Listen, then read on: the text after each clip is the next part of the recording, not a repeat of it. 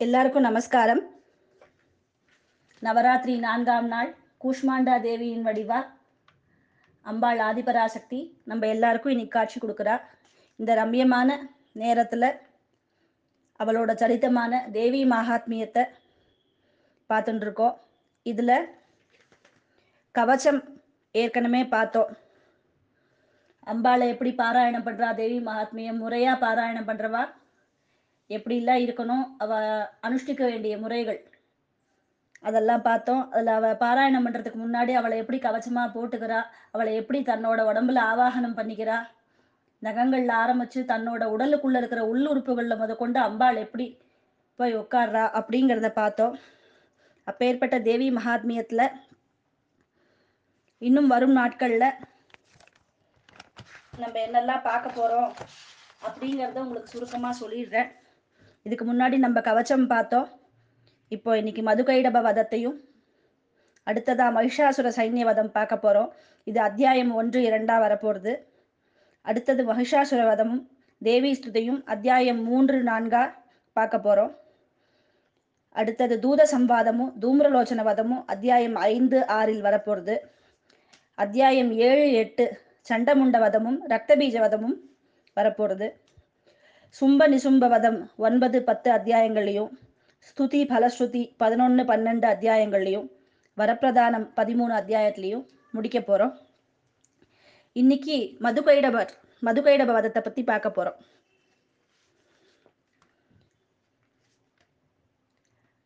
நாராயணானவர் தேவி யோக மாயைக்கு ஆட்பட்டு எங்கும் தண்ணீரால சூழப்பட்டுக்கிற இடத்துல நித்ரா தேவிய யோகமாயைக்கு ஆட்பட்டு நித்திரையில ஆழ்ந்திருக்கார். பிரம்மதேவரால அவரை எழுப்ப முடியல. அவர் எதுக்காக எழுப்புறார் அப்படின்னா மதுகைடபர்கள் அப்படிங்கிற அரக்கால் அவரை ரொம்ப தொல்லை பண்ண ஆரம்பிச்சிருக்கா. மதுகைடபர்கள் யார் அப்படின்னா பிரளய காலத்துல எல்லாம் ஜலமயமா தண்ணீரால அப்போது அப்போ நாராயணன் காதுகள்லேருந்து மதுகைடபர்கள் அப்படிங்கிற அரக்கர்கள் தோன்றா உருவாகிறா. அவ வெளியில வந்து ரொம்ப துஷ்டத்தனம் பண்றா. அதாவது என்ன பண்றான்னா பிரம்மாவையே ரொம்ப கஷ்டப்படுத்தி ஹிம்சை பண்ணி அவரையே கொல்ல போறா. அந்த நேரத்துல அவரால் சமாளிக்க முடியல அவளோட படுத்தல. அந்த அளவுக்கு இந்த அரக்கா ரொம்ப படுத்துறா. ரொம்ப ஜாஸ்தி தாங்க முடியல மதுகைடபர்களோட பிரச்சனை. பெரிய பிரச்சனையா இருக்கு பிரம்மதேவருக்கு. அவரையே கொல்ல வந்துட்டா அப்படிங்கிற நேரத்துல அவர் ஒண்ணுமே பண்ண முடியாம வேற வழி இல்லாம மகாவிஷ்ணுவை யோக நிதிரையில கலைக்கிறதுக்கு என்ன வழி வழி பண்றது அப்படின்னு திகச்சு போய் நிற்கிறார் அந்த நேரத்துல யோகமாயாவான காளிகா தேவிய தியானம் பண்ணி ஸ்தோத்திரம் பண்றார். அவர் தானே அவரோட யோக நிதிரைக்கும் அந்த யோகமாயா தான் காரணம். அதனால அம்மா வந்து எழுப்புமா அவரை யோக நிதிரையிலேருந்து அப்படின்னு தியானம் பண்ணி ஸ்தோத்திரம் பண்றார். தியானம் அப்படின்னா வேற ஒன்றும் இல்லை. நம்ம எந்த தேவதையை நினைக்க போறோமோ ஸ்தோத்திரம் பண்ண போறோமோ அந்த தேவதைய நம்மளோட மனசால உருவப்படுத்துறது. அதுதான் தியான ஸ்லோகம். அந்த காளி எப்படி இருக்கா அப்படின்னு பார்த்தோம்னா பத்து முகங்கள் மூன்று கண்களோட சர்வாலங்காரியா வாள் வீர வாளோட கையில சக்கரம் கதை பானம் வில் பரீகம் பரீகம் அப்படின்னா முள் மேல முள் இருக்கிற கதை. பரீகம் சூலம் தண்டம். தண்டம்னா அப்படி பயங்கரமான பெரிய கோல் குச்சி சண்டை போடுறதுக்கு எடுத்துன்னு போறது. அந்த மாதிரி எல்லாத்தையும் கையில வச்சுட்டு பல பல பல பலன்னு பிரகாசமா கோடி சூரிய பிரகாசத்தோட ஜொலிச்சு நிக்கிறா. அந்த காளிகா தேவிய அவர் மனசுல தியானம் பண்றார். அப்ப அவர் என்ன சொல்றாருன்னா இந்த காளிகா தேவி நீயே ஸ்வாஹா ஸ்வதா ஷட்க வஷட்காரம். இதெல்லாம் என்னன்னா ஸ்வாஹா ஸ்வதா வஷட்காரம். இதெல்லாம் ஹோமம். ஹோமம் பண்ணும்போது யஜ்யத்துல வர்ற மந்திரங்கள் ஸ்வாஹா தேவி ஸ்வதா தேவி இந்த யஜ்ய மந்திரங்கள் தான். இதெல்லாம் நீதா.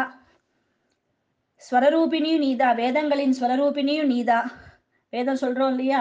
அந்த வேதத்தோட ஸ்வரரூபினியும் நீதான் அழிவற்ற அமிர்தஸ்வரூபினியான அன்னையும் நீதான் அப்படிங்கிறார். அழிவே கிடையாது. அழிவற்ற அமிர்த ஸ்வரூபிணி. அழிவற்ற அமிர்தம் அப்படின்னா என்ன? அமிர்தம் அப்படின்னா அழிவற்றது. அப்படின்னா என்ன? மிருத்தம் அப்படின்னா அழியக்கூடியது. அமிர்தம்னா அமிர்தம். அழிவே இல்லாதது அப்படின்னு அர்த்தம். அதனால தான் சிவனையே மிருத்துஞ்சன் அப்படின்னு கூப்பிடுறோம்.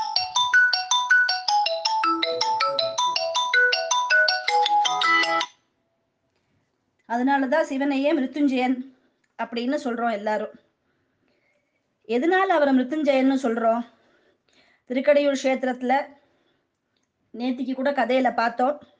மார்க்கண்டேய மகிஷி அவரோட புராணத்துலேருந்து தானே இப்போ இந்த தேவி மகாத்மியத்தை எடுத்து சொல்லிட்டு இருக்கோம்.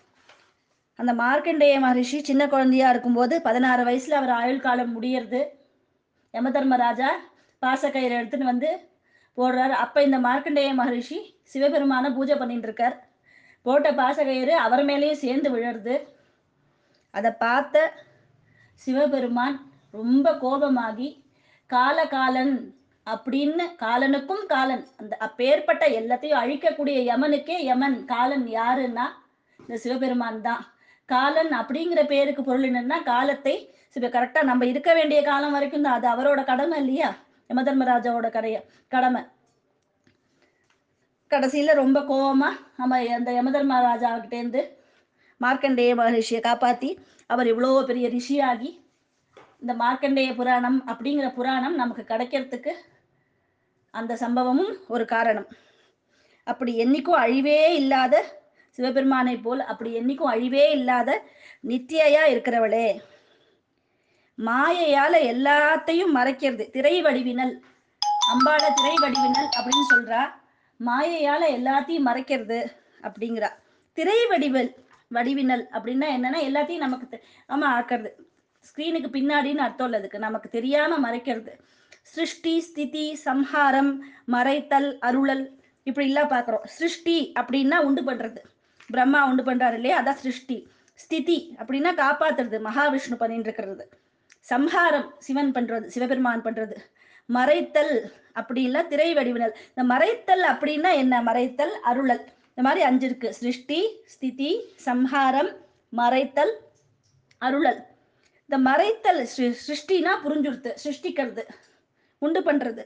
ஸ்திதி காக்கிறது மகாவிஷ்ணு பண்ணிட்டு இருக்கிறது. சம்ஹாரம் சிவபெருமான் பண்றது. பார்த்துட்டோம். இந்த மறைத்தல் திரைவழினல் அப்படின்னா என்ன? அருளல்னா நம்ம எல்லாருக்கும் தெரியும். அருளல் நமக்கு புரிய வைக்கிறது காப்பாத்துறது. கொடுக்கறது அதுல அர்த்தம். இந்த மறைத்தல் அப்படிங்கிற பொருளுக்குன்னா காணாம பண்றதா? இல்ல. அது என்னன்னா பரம்பொருள் சரியான உதாரணம் நாராயணர். நம்ம கிருஷ்ணரை பத்தி தெரியும் எல்லாருக்கும். கிருஷ்ணரோட அவரோட அவதாரத்துல அவர் எப்படி வந்தார்? அவர் பிறக்கும் போதே தேவையும் வசுதேவரும் பார்க்கும்போது குழந்தை பிறக்கும் போதே நான்கு கைகளோட தான் பிறக்கிறார். சங்கு சக்கரம் எல்லாத்தையும் கையில வச்சுட்டு அபயஹஸ்தம் வரதஹஸ்தத்தோட தான் நான்கு கைகளோட ஒரு குழந்தை பிறக்கிறது அழகான கிருஷ்ணன் பிறக்கிறான். சிறைச்சாலையில. தேவகியும் வசுதேவரும் பார்த்த உடனே அவ்வளோ பார்த்த மாத்திரத்திலேயே அவளுக்கு குழந்தைய பார்த்த உடனே அவளுக்கு முதல்ல பயம் வந்தது. கிருஷ்ணா வேண்டாம் நான்கு நீ எங்களுக்கு குழந்தையா வா கிருஷ்ணா அப்படின்னு கேட்குறா இந்த நாராயணர்கிட்ட அப்புறமா தான் அவர் நார்மல் சாதாரணமா குழந்தையா வரார். எல்லாருக்கும் தெரியும் கிருஷ்ண பகவான் அவதாரம் பண்ணியிருக்கார். அவர் சுவாமின்னு எல்லாருக்குமே தெரியும். ஆனாலும் ராதையில் ஆரம்பிச்சு கோபிகைகள் ஆரம்பிச்சு யசோதையில ஆரம்பிச்சு எல்லாருக்குமே இந்த விஷயம் தெரிஞ்சிருந்தாலும் ராதை அவரை ஃப்ரெண்டா தான் பார்க்கறா. கோபிகைகள் தன்னை தன்னோட காதலனா பார்க்கறா. யசோதை தன்னோட அன்பு மகனா பாக்குறா மற்ற பெண்கள் கோபியர்கள்லாம் அந்த கோகுலத்துல வளர்ற ஒரு செல்ல குழந்தையா தான் அவனை பார்க்கறா. அவர் தெய்வம் அப்படின்னு தெரிஞ்சிருந்தாலும் அவரை வந்து தெய்வமா அவ பார்க்கல. அவெல்லாம் அவன் அந்த கோகுலத்துல வளர்ற செல்ல குழந்தையாதான் தான் பார்க்கறா ஏன்னா இந்த கிரிதாரி பாருங்க கிரிதாரின்னு சொல்றோம். கிருஷ்ணர் கிரிதாரி எவ்வளவு ஹனுமார் மலையை தூக்குறாருன்னா ஓகே. அவருக்கு அனிமா ச அனிமா லகுமா இந்த மாதிரி விஷயம் எல்லாம் தெரியும். அப்பேற்பட்டவர் அவர் எவ்வளோ படிச்சிருக்கார் எவ்வளோ விசுறு அவரோட சக்தி எவ்வளோ இதெல்லாம் ராமாயணத்துல பார்த்தோம். ஆனா அந்த திரி கிரிதாரியா இருக்கிற கிருஷ்ணன் வந்து சின்ன குழந்தை. அவர் இந்த மாதிரி இல்லை. ஏன் அவரால் மலையை தூக்க முடியறது அப்படின்னா அவர் தெய்வம் அவதாரம் எடுத்தவர். இவ்வளோ விஷயம் தெரிஞ்சும் அவ எல்லாரும் இந்த கிரிதாரி இவ்வளோ மலையை தூக்குறார் இவ்வளோ வேலை பண்றார். அதுக்கு அப்புறமாவும் இந்த கிருஷ்ண பரமாத்மாவை தன்னோட செல்ல குழந்தையா பாக்குறா. ஏன் அப்படின்னா அவர் முதல்ல பர்மிஷன் கொடுக்கணும். அவர் தன்னை வந்து தெய்வமா காட்டிக்கல. எல்லாரையும் மறைக்க எல்லாருக்கும் மறைக்கிறார். அந்த அந்த மாயையை கொண்டு எல்லாருக்கும் மறைச்சிருக்கார். தன்னை தெய்வமா எல்லாரும் பார்க்கல. குந்திக்கு முத கொண்டு மருமானதா இருக்கா. அத்தைன்னு தான் கூப்பிடுறார். அர்ஜுனனுக்கு தோழனா இருக்கார். திரௌபதிக்கு அண்ணனா இருக்கார். எல்லாரும் அந்தந்த உறவுல தான் பார்க்கறா. தெய்வம்னு ஆனா எல்லாருக்கும் தெரியும். இதுக்கு பேர் தான் மறைத்தல் அப்படின்னு. இதை தாண்டி அவருக்கு பர்மிஷன் கொடுத்து அவர் பர்மிஷன் கொடுத்து கிருஷ்ண பரமாத்மா பர்மிஷன் கொடுத்து அந்த மறைத்தல் இல்லாம யாரெல்லாம் அவரை தெய்வமா வழிபட்டு அருள் கிடைச்சது அப்படின்னா குந்தி தேவிக்கு. எப்பவும் எனக்கு கஷ்டத்தையே கொடு கிருஷ்ணா. அப்பதான் நான் உன்னை நினைப்பேன். அப்படின்னு அழறா குந்தி தேவி கிருஷ்ண பரமாத்மாட்ட. உன்னை நினைச்சுட்டே இருக்கணும்னா நான் கஷ்டப்பட்டுட்டே இருந்தாதானா எனக்கு கஷ்டம் பரவாயில்ல கிருஷ்ணா அப்படிங்கிறா. பீஷ்மர் எப்பேற்பட்ட மகானுபாவர். பீஷ்ம அப்படிங்கிற விரதத்துக்கு உண்டான அர்த்தம் நம்ம எல்லாருக்கும் தெரியும். பீஷ்ம அப்படின்னா பயங்கரமான விரதத்தை ஏற்றவர் அப்படின்னு அர்த்தம். தனக்கு அப்புறம் வரப்போற தன்னோட தன்னோட அப்பாக்கு தன்னோட அப்பாக்கு தான் பிள்ளையா இருக்கும். அப்பா இன்னொருத்தர் ராணி வரப்போற அப்பாக்கு இன்னொரு ராணி வரப்போறாங்கும் போது அவளோட குழந்தைகள் தான் நாளைக்கு நாடாளணும். அதுக்கு நான் கல்யாணமே பண்ணிக்காம இருக்கேன். எனக்கு அப்புறம் என்ன என் மூலமா வர சந்ததியே வேண்டான்னு சொல்ற அளவுக்கு அப்பேற்பட்ட ஒரு பயங்கரமான விரதத்தை ஏற்றவர் பீஷ்மாச்சாரியார். அவர் அப்படிதானே வாழ்ந்தார். எல்லாருமே அப்படிதான் வாழ்ந்திருக்கா.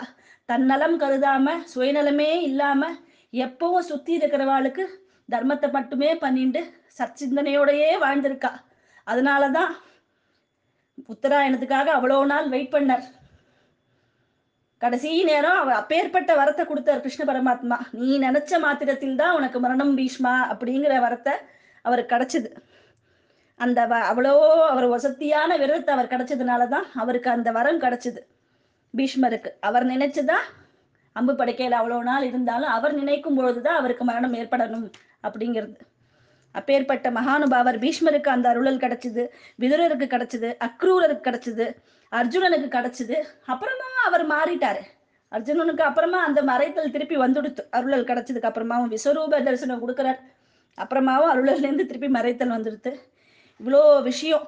இதுக்கெல்லாமும் நீதான் காரணம். இந்த யோகமாயா தான் காரணம் அப்படின்னு துதிக்கிறார். யோகமாயாவை மனோவாசா மகோச்சரம் அப்படிம்பா. அதாவது மனசால வர்ணிக்க முடியாதவள அம்பாள். அவளோட உருவம் இப்படிதான் இருக்கும்னு நம்ம ஏதோ இன்னைக்கு சொல்லிக்கிறோம். கையில கச்சுன்ற மனசுல நினைச்சாலோ அதெல்லாம் தாண்டி அவளுக்கு உருவம் இருக்கும் அது நம்மளோட மனசுக்கும் எட்டாதது. மகோ மகோச்சரம். மனசாலையும் இது பண்ண முடியாது. வேதங்கள் இருக்கு இல்லையா? வேதங்கள் தான் எல்லாத்துக்கும் முன்னாடி வைக்கிறோம் அது சொல்படி நடக்கணும் அப்படின்னு. அப்பேற்பட்ட வேதங்களாலையும் அவளை வர்ணிக்க முடியல. வேதங்கள் முதற்கொண்டு ஃபெயில் ஆயிடுறதா அவளை எப்படி வர்ணிக்கிறது? அந்த அளவுக்கு வடிவினலாய் அந்த அம்பாள் இருக்கா. இவளை முழுசா வர்ணிக்க முடியாம வேதங்கள் முதற்கொண்டு தோல்வி அடையிறது அப்படிங்கிறார் பிரம்மதேவர். இப்படி பூஜை பண்ணும்போது புவனம் அண்டம் இவ்வளோ சொல்றோம் இல்லையா? ஈரேழு புவனமும் படைத்தவளே அப்படிங்கிறோம். ஈரேழு புவனங்கள் இருக்கு அண்டங்கள் இருக்கு. தனித்தனியா அண்டங்கள் அந்த ஒரு ஒரு அண்டத்துக்கும் சூரிய மண்டலம் இருக்கு. கேலாக்சி எல்லாரும் சொல்றோம் இல்லையா? அந்த கேலாக்சிக்குள்ள ஒ- அது ஒன்னொன்னுக்குள்ள சூரிய மண்டலம் இருக்கு. அந்த ஒன்னொன்னு சூரிய மண்ட மண்டலங்களுக்கும் மும்மூர்த்திகள் இருக்கா? சிவ அந்த ஒவ்வொரு மண்டலத்துக்கும் ஒவ்வொரு மண்டலத்துக்கும் மும்மூர்த்திகள். பிரம்மா விஷ்ணு சிவன் தனித்தனியா இருக்கா? இவா எல்லா இவ்வளோ அண்டங்களையும் இவ்வளவு பேரண்டங்களுக்கும் அதுக்குள்ள இருக்கிற சூரிய மண்டலத்துக்கும் எல்லாத்துக்கும் உள்ள இருக்கிற இந்த மும்மூர்த்திகளுக்கும் அப்பேற்பட்ட அம்மா மூலாதார சக்தி எங்க அம்மா ஆதிபராசக்தி காளிகா தேவி அப்படின்னு ஸ்தோத்திரம் பண்றார். பிரம்ம ரூபிணியும் நீதான் விஷ்ணு சக்தியும் நீதான் ருத்ர ரூபிணியா இருக்கிறவளும் நீதான். இந்த மூணு பேர்லயும் இவ பண்ண வேண்டிய வேலையெல்லாம் நீ கொடுத்தாலும் ஆனா அந்த வேலை அவ பண்றதுக்கு காரணி சாட்சி நீதான். அந்த ஆதிபராசக்தி நீ ஒருத்தி தான் இவா மூணு பேரோட வேலையும் இவா எப்போ பண்ணணும் எப்படி பண்ணணும் அப்படிங்கிறதையும் முடிவு பண்றதும் நீதான் அப்படிங்கிறா. லலிதா சகஸ்ரநாமத்துல மகேஸ்வர மகாகல்ப மகா தாண்டவ சாட்சினி அப்படிங்கிறார்.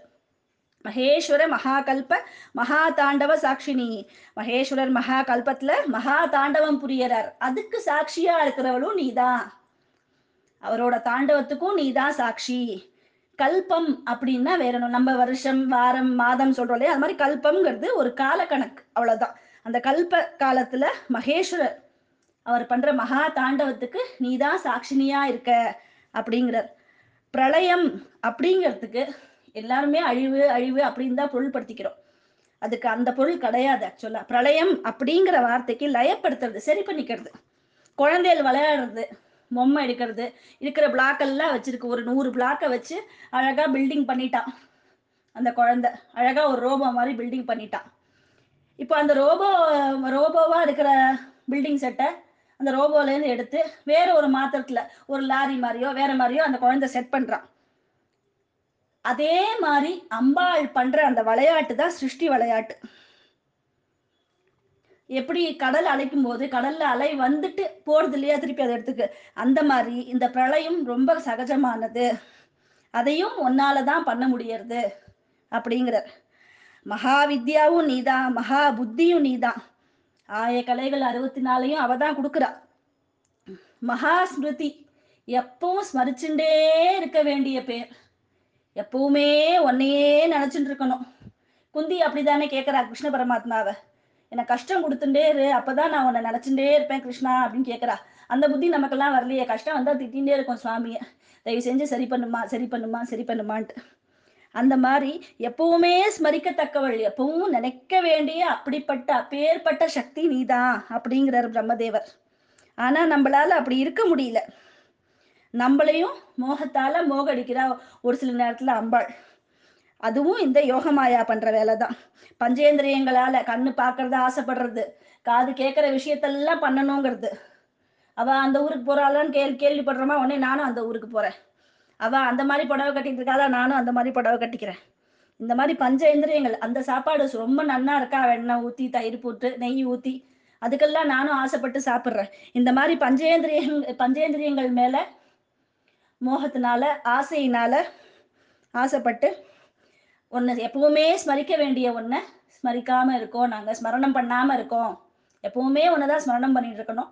ஆனால் ஒன்றை ஸ்மரணம் பண்ணாமல் வேற ஏதேதோ புத்தி எல்லாம் பண்ணுறோம் அப்பேற்பட்ட தேவசக்தியும் நீதான். அதுக்கு எதிர்மறையாக இருக்கிற அசுர சக்தியும் நீ தான் ரெண்டுமே இவதாங்கிறார். முக்குணங்கள் சத்வ ரஜஸ் தமோ அப்படின்னு சொல்றோம் இல்லையா? சத்வ குணம் சாத்வீகமா இருக்கிறது.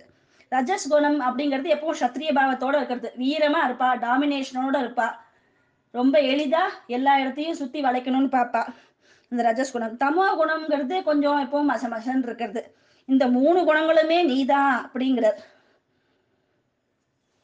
அடுத்ததா தியான ஸ்லோகம் சொல்றார்.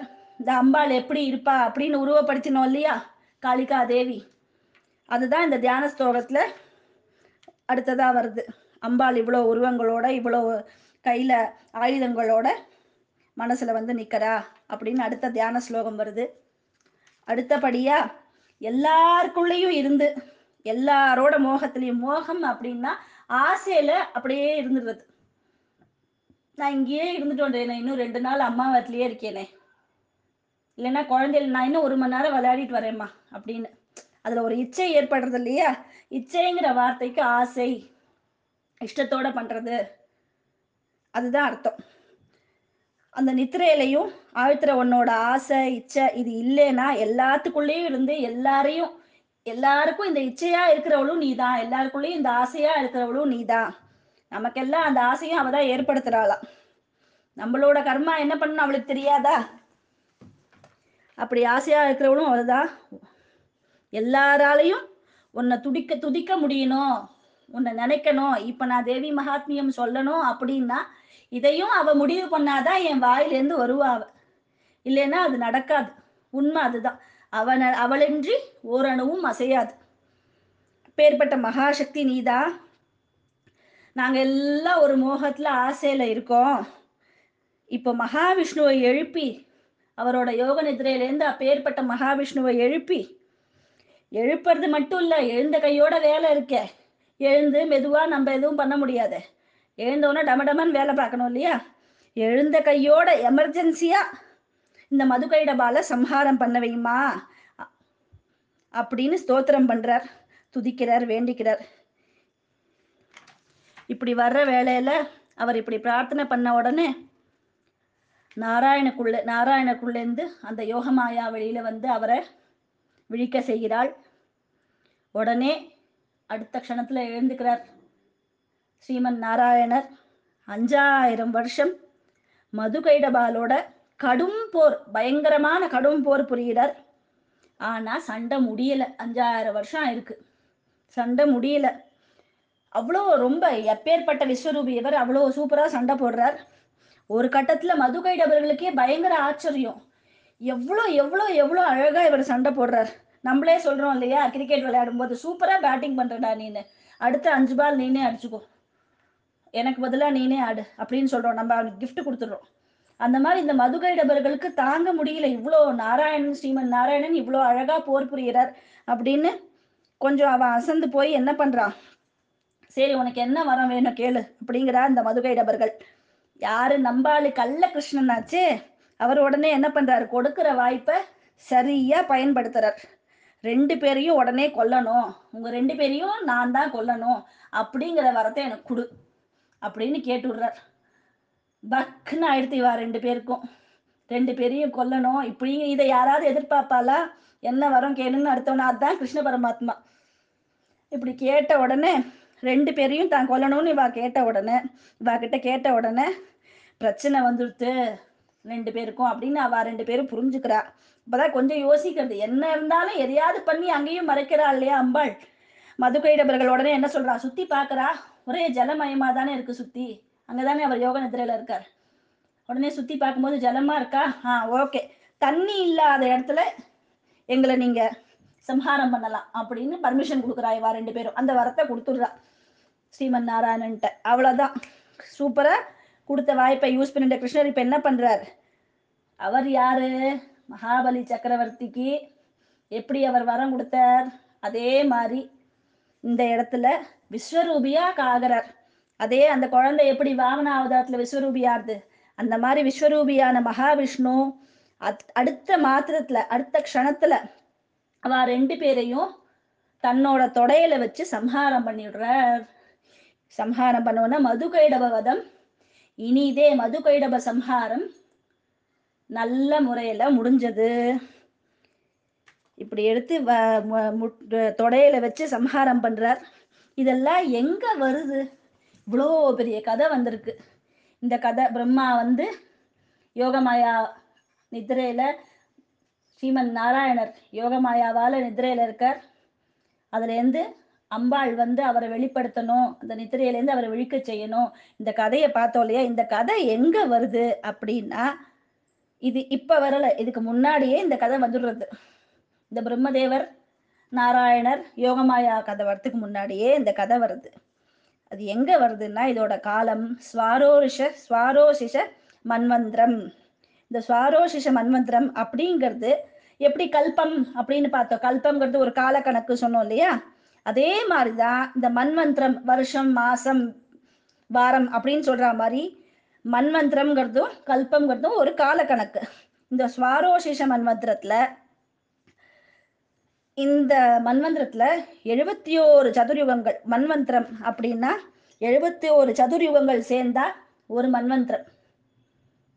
சதுர்யுகங்கள் என்னன்னு நம்ம எல்லாருக்கும் தெரியும். கிருதயுகம் சத்தியுகமான கிருதயுகம் திரேதாயுகம் துவாபர யுகம் கலியுகம். இது நாலும் சேர்ந்துதான் சதுர்யுகங்கள்னு சொல்றோம். இந்த கலியுகத்துல கலியுகத்தை போல் ரெண்டு மடங்கு துவாபர யுகம் கலியுகத்தை போல் மூன்று மடங்கு திரேதாயுகம். கலியுகத்தை போல் நான்கு மடங்கு சத்தியயுகம். இந்த நாலு இந்த மாதிரி நாலு சதுர்யுகங்கள் எழுபத்தி ஓரு சதுர்யுகங்கள் நடக்கணும். இந்த சதுர்யுகம் நாலும் சேர்ந்து இந்த மாதிரி எழுபத்தி ஓரு சதுர்யுகங்கள் சேர்ந்தாதான் ஒரு மன்மந்திரம்.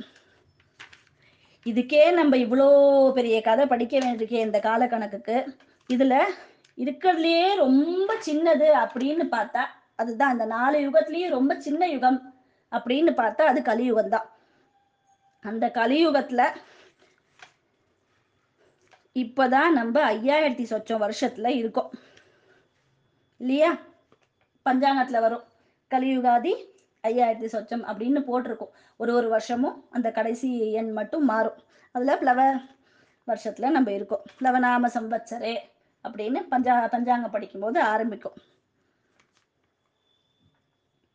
இந்த சுவாரோசிஷ மன்வந்திரத்தோட முடிவில் தான் இந்த மாதிரி இருக்கிற மன்வந்திரங்கள்ல ஒரு காலகட்டத்துல இந்த சுவாரோசிஷ மன்வந்திர முடிவுல சுரதன் அப்படிங்கிற ஒரு ராஜா இருக்கார்.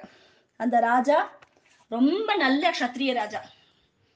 க்ஷத்ரிய வம்சத்துலேருந்து வதவாதா ராஜாவா இருப்பான் அந்த ராஜா ரொம்ப எப்படி குழந்தைகளை எப்படி தான் வயத்துல பெத்த குழந்தைகளை அம்மா எப்படி பார்த்துப்பாளோ அந்த இப்போ அத மாதிரி தன்னோட பிரஜைகளை பார்த்துக்கிறார். அப்பேற்பட்ட மகாராஜாவா திகழ சுரதன் தன்னோட நாட்டுக்குள்ளேயே இருக்கிற மந்திரிகள் தளபதி இவா எல்லாராலையும் இவாளோட சூழ்ச்சிகளால தனக்கு எதிர் நாட்டோட சண்டை போட்டு தோத்து போயிடுறான். அப்புறம் ஒரு கட்டோட தன்னோட நாட்டுல வந்து இருக்கான். அவனோட நாட்டிலேயே அவனால நிம்மதியா ராஜாங்கம் பண்ண முடியல. அவனுக்கு நிறைய தடங்கல்கள் துரோகங்கள் இது எல்லாத்தையும் அவன் எதிர்கொள்றான். இதனால தன்னோட சொந்தங்கள் தன்னோட தளபதி தன்னோட மந்திரிகளாலேயே அவன் கஷ்டப்படும் போது ஒரு காலகட்டத்துல எல்லாத்தையும் விட்டுட்டு ரொம்ப விரக்தியாகி சரி போறோம் நான் வேட்டைக்கு போறேன் அப்படின்னு ஒரு சாக்க சொல்லிட்டு நிம்மதியை தேடி காட்டுக்கு போறான். அங்க மேதஸ் அப்படிங்கிற ஒரு மகரிஷியை பார்க்கறான். அவரோட ஆசிரமத்துல அவரோட அந்த சூழ்நிலையை பார்க்கும்போது அவனுக்கு மனம் கொஞ்சம் லேசாகுது. அதனால கொஞ்ச காலம் அங்கேயே தங்கி இருக்கான் இந்த சுரதன் அப்படிங்கிற உத்தமமான மகாராஜா. அவன் சரி இந்த இந்த இதுலயே முனிவரோட ஆசிரமத்துல தானே இருக்கான் அங்கேயாவது நிம்மதியா இருக்காரா? அப்படின்னா அதுவும் கிடையாது. அங்க போய் திருப்பி திருப்பி அங்க இருக்கிற இதெல்லாம் நிதி எல்லாம் என்ன இருக்கும் அவ என்ன பண்ணிருப்பா இந்த தளபதி எப்படி இருப்பா? ராஜ்யம் ஒழுங்கா நடக்குமா? எல்லாம் ஒழுங்கா நடக்கிறதா? மக்கள்லாம் கஷ்டப்படாம இருப்பாளா? நாடு செழிப்பா இருக்கா? இதை பத்தி எல்லாம் புத்தி யோசிச்சுட்டே இருக்கு. வரி எல்லாம் ஒழுங்கா வருதா எல்லாம் அதை ஒழுங்கா உபயோகப்படுத்துறாளா? அப்படின்னு யோசிச்சுட்டே இருக்காரு. இவன் நினைச்சாலும் இவனால அந்த யோசனையிலேருந்து மீள முடியல. அப்போ இந்த சுரதனுக்கு முன்னாடி ஒரு வைஷ்யன் வரார் சமாதி அப்படிங்கிற பேர்ல ஒரு வைஷ்யன். வைஷ்யன்னா வேற யாரும் இல்லை ஒரு வியாபாரி. இந்த வியாபாரி யாரு அப்படின்னு பார்த்தா இந்த சுரதன் மாதிரியே அவர் நிறைய நல்லபடியா ரொம்ப காலம் நிறைய நிறைய நிறைய பொண்ணு எல்லாம் கையில வச்சுட்டு வியாபாரம் பண்ணின பெயர்பட்ட வியாபாரி. நிறைய லாஸ் யாரால அப்படின்னா தன்னோட குழந்தைகள் தன்னோட ஃப்ரெண்ட்ஸு தன்னோட மனைவி. இவா மூணு பேராலேயே அவருக்கு எல்லா இழப்பும் வந்து தன்னோட சொத்தெல்லாம் போய் ரொம்ப கஷ்டப்பட்டு அதை மீட்கிறதுக்காக திருப்பி முயற்சி பண்ணும்போது அது பண்ண முடியாம அதுலயும் இந்த சுரதனை போல் அவரையும் விரக்தியாகி இந்த முனிவரை நோக்கி வரார். நம்ம போலவே இருக்காரு. இந்த சு- இந்த சமாத்தியும் என்ன பண்றாரு? இங்க வந்தும் திருப்பி திருப்பி இப்போ குழந்தை என்ன பண்ணிட்டு இருக்கோம்? பேரன் என்ன பண்ணிட்டு இருப்பான் ஒய்ஃப் என்ன பண்ணிட்டு இருப்பா? ஃப்ரெண்ட்ஸ் எல்லாம் என்ன பண்ணிட்டு இருப்பா? நம்ம வச்சுட்டு வந்ததுல மீதி இருந்ததையாவது வச்சு ஒழுங்கா வியாபாரம் பண்ணுவாளாவா இப்படின்ற யோசனை போயிட்டே இருக்கு திருப்பி திருப்பி. உடனே இந்த சுரதனும் சமாதியும் என்ன பண்றா? ராஜாக்கு பிரஜைகளை பத்தி கவலை. வியாபாரிக்கு தன்னோட சொந்தக்காரா ஃப்ரெண்ட்ஸு குழந்தைகளை பத்தி கவலை. இப்படி ரெண்டு பேரும் கஷ்டப்படுறோமேன்னு சுரதன் ரொம்ப குழப்பமாயி இவாளை காப்பாத்துறாரு இல்லையா அந்த முனிவர் அவரோட ஆசிரமத்துல. அந்த மேதஸ் முனிவர்கிட்ட போய் கேக்குறா. அப்பதான் அந்த மேதஸ் சொல்றார் பிரச்சனை உனக்கு மட்டும் இல்ல இந்த எதனால நாங்க இப்படி இருக்கோம்? வேண்டான்னு விட்டுட்டு வந்துட்டேன். வந்தும் என்னால இங்க வந்து அவளை பத்தி கவலைப்படாம இருக்க முடியல. சரி நான் தான் இப்படி இருக்கேன்னா இந்த வைஷ்யனும் இப்படிதான் இருக்கான். இதுக்கு என்ன காரணம்? அப்படின்னு யோசிக்கிறான்.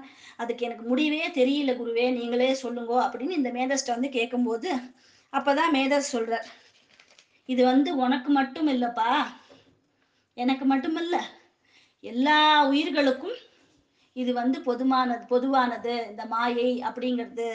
ஒரு சில பிராணிகள் வந்து ராத்திரியில குருடு ஒரு சில ப- பிராணிகள் வந்து பகல் குருடு. இப்ப ஆந்தை எல்லாம் பார்த்தோம்னா ராத்திரி தான் நன்னா கண்ணு தெரியும் பகல்ல கண்ணு தெரியாது. நமக்கெல்லாம் பகல்ல நன்னா நம்ம இது மாதிரி இருக்கும் வவ்வாலுக்கும் அந்த மாதிரி தான். நமக்கு எப்பவுமே இதற்கு இந்த மாதிரி ஒரு ஒரு பிராணிகளுக்கும் ஒரு ஒரு சுபாவம் உண்டு. அது போல ஒரு ஒரு பிராணிகளுக்கு எப்படி ஒரு ஒரு சுபாவம் இருக்கோ ஒரே மாதிரி இருக்கிற ஒரே விஷயம் இந்த மாயை தான். ஆனா அந்த பிராணிகளும் ஒண்ணு வந்து ராத்திரி குருடா இருக்கும் ஒண்ணு பகல்ல குருடா இருக்கு வவ்வால் வேற மாதிரி இருக்கு அந்த இதெல்லாம் வேற வேற வேற மாதிரி இருந்தாலும் ஒரு விஷயத்துல மிருகங்கள் மனுஷா எல்லாருமே ஒண்ணு. அதுதான் இந்த மாயை.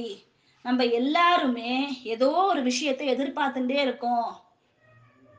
பறவையா இருந்தாலும் அதுக்கு எதுவுமே தோணல அப்படின்னாலும் தான் வாயில ஒரு இருக்கிற சாப்பாடை எடுத்துன்னு போய் தன்னோட குஞ்சுக்கு அது கொடுத்துட்டே தான் இருக்கும். ஏன்னா அந்த குஞ்சுகிட்டேருந்து அது பிற்காலத்துல எதையோ எதிர்பார்க்கறது. அது ஒரு மாயையினால தான் அதை எதிர்பார்க்கறது. இந்த மாயை இந்த கு- குழந்தைகளுக்கு மட்டும்தானா? இந்த குஞ்சுகளுக்கு மட்டும்தானா? இந்த பறவைக்கு மட்டும்தானா? சுருகனுக்கு மட்டும்தானா? வைசியனுக்கு மட்டும்தானா கிடையாது. இந்த மாயையானது எல்லா வேலையும் பண்றால நான்முகனாகிய பிரம்மா விஷ்ணு சிவன். இவா மூணு பேருக்கும் முதற்கொண்டு இந்த மாயை உண்டு. அவ மூணு பேருமே இந்த மாயை இல்லாம இருக்கணும்னா அதுக்கு அம்பாள் யோகமாயா முடிவு பண்ணணும். எல்லாத்தையும் உள்ளுக்குள்ளேந்து ஆட்டு அவள் தான் அனைத்தையும் ஆட்டுபவள் அப்படின்னு பாடுறோம் இல்லையா? எல்லாத்துக்குள்ளேயும் இருந்து ஆட்டி வைக்கிற அந்த அம்பாள் தான். அவ நினைச்சாதான் எப்பேற்பட்ட விஷயமா இருந்தாலும் முடிவு பண்ண முடியும். நம்ம அசையறதுக்கு நம்மளோட சிறு அசைவு. இந்த தாய் மூகாம்பிகை படம் இருக்கே ஆதிசங்கரர் படம் வரும் அதுல. அதுல கூட ஜனனி ஜனனி இளையராஜா அவரோட பாட்டு. அதுக்கு முன்னாடி வரும். சௌந்தரிய லஹரியோட முதல் ஸ்தோத்திரம் வரும். அதுலயும் அதுதான் போட்டிருக்கும். சின்ன அசைவு. அது முதற்கொண்டு அந்த சின்ன அசைவு அவ அசையணும். அந்த மூணு பேரும் இந்த வேலை பண்ணணும்னாலும் அவளுக்குள்ள இந்த அம்பாள் அவ முடிவு பண்ணணும். இந்த யோகமாயா முடிவு பண்ணாதான் இந்த சக்தி முடிவு பண்ணாதான் அப்பேற்பட்ட சின்ன அசைவும் நடக்கும் அப்படிங்கிறார் பிரம்மதேவர். இதுல இருந்து நமக்கு என்ன தெரியறது அப்படின்னா தெய்வம் ஒண்ணு முடிவு பண்ணியாச்சுன்னா நமக்கு இதுதான் அப்படின்னு விதிச்சிருந்தா அதை மாத்த யாராலும் முடியாது. ஆனா பண்ண வேண்டிய விஷயங்கள் கர்மானுஷ்டானங்கள் தர்ம விஷயங்கள்ல நம்ம எப்பவும் கண்ணும் கருத்துமா இருக்கணும். அது ஒன்று ஒன்றையும் ஸ்ரத்தையோட பார்த்து பார்த்து பண்ணினோம் அப்படின்னா அப்படி எல்லாத்தையும் ஆட்டி வைக்கிற அந்த அம்பாள் நம்ம கேட்காமலேயே உலகத்துல இருக்கிற அத்தனை மங்களமான விஷயங்களையும் நம்மள தேடி வந்து கொடுப்பா அப்படிங்கிற உணர்வு நமக்கு வரணும். அவளன்றி ஓரணவும் அசையாது. பெருமாளோட கையில கூட இருக்கும் உப்பிலியப்பன் கோயில்ல. எல்லா கையிலயும் இருக்கும். மாமேக சரணம் பிரஜ நானே சரணடைய தக்கவன் அப்படின்னு இருக்கும். அது போல எல்லாரும் வந்து சரணடைய வேண்டிய அந்த அம்பாளை சரணாகதி நீயே பரிபூர்ண சரணாகதி உன்னை தவிர வேற யாராலையும் என்னத்தை திருத்தறதுக்கு முடியாது. நீயே எனக்குள்ள இருந்து நல்ல புத்தி காட்டி எப்பவும் என் கூட இருந்து என்னை நல்ல வழியில கையை பிடிச்சி கூட்டின்னு போ அம்மா. அப்படின்னு கேட்டோன்னா தான் அவன் நம்மளை பார்த்து கொஞ்சம் திரும்புவா. அதை பண்ணாம பண்ண வேண்டிய விஷயங்களை பண்ணாம பண்ணக்கூடாததெல்லாம் பண்ணிண்டு அம்மா என்னை காப்பாத்துன்னு கேட்டா அதை பண்ண மாட்டான் அதுபோல எப்பவும் செய்ய வேண்டிய விஷயங்களை செய்து செய்யத்தகாதவைகளை செய்யாமல் தர்ம வழியிலேயே தர்மத்தின் பேராலேயே என்னைக்கும் இருந்தோன்னா அப்பேற்பட்ட பரமகுருவா பரம எல்லாத்துக்கும் அம்மாவா இருக்கிற அந்த ஆதிபராசக்தி யோகமாயா தேவி நமக்குள்ள இருக்கிற கெட்ட கெட்ட மாயைகளை அத்தனையும் நம்ம கிட்டேந்து விலக்கி வச்சு நமக்கு அருள் புரிந்து நம்மளோட நியாயமான ஆசைகளுக்கு செவி கொடுப்பாள். அப்படிங்கிற உரையோட இன்னியோட உரையை முடித்துக் கொள்கிறேன். ஆதிபராசக்திக்கு ஜெய்